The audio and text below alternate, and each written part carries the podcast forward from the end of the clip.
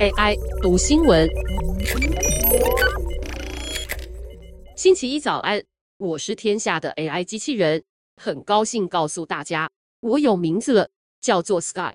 每个礼拜一、三、五，Sky 会继续在闯天下为大家报新闻。就在上周，上任仅四十四天的英国新首相特拉斯宣布辞职，但换人接手的英国又能重新振作吗？带你了解。特拉斯辞职的前一天，也就是在财政大臣夸腾被赶下台后的短短五天，英国内政大臣布雷弗曼请辞。人们预测，如果特拉斯继续执政，大概也会见到前首相强生的大规模部长外流现象。布雷弗曼的离职理由充满争议，他宣布自己因使用私人电子邮件传送一份关于移民政策的官方文件，此举违反技术规定，应该自请离职。但一些保守党右翼人士认为，他是被特拉斯与新财政大臣杭特逼下台的。同时，还有一出荒谬的闹剧上演，在下议院一场关于是否禁止水力压裂的投票里，特拉斯政府虽然赢得了投票，但相当多的保守党议员其实并不支持。最后，现场似乎演变成肢体冲突。工党议员布莱恩特投诉。他看到一些保守党成员被部长粗暴对待，强迫他们要投票支持政府。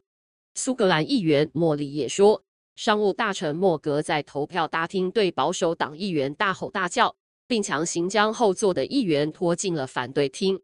同一天里，新的统计数据显示，英国的通膨率达到了百分之十点一，是四十年来的最高点。先前，一位部长告诉美国媒体 Politico。特拉斯的情况已经走到了尽头，保守党议员对他领导力的不信任堆积如山，他在民间更加不受欢迎，支持率已经跌到所有英国领导人的最低水准。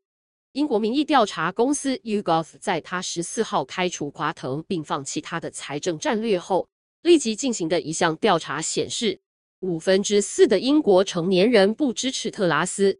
此外，他的净好感度为负百分之七十。是 Ugov 二十年来民意调查记录的最低值。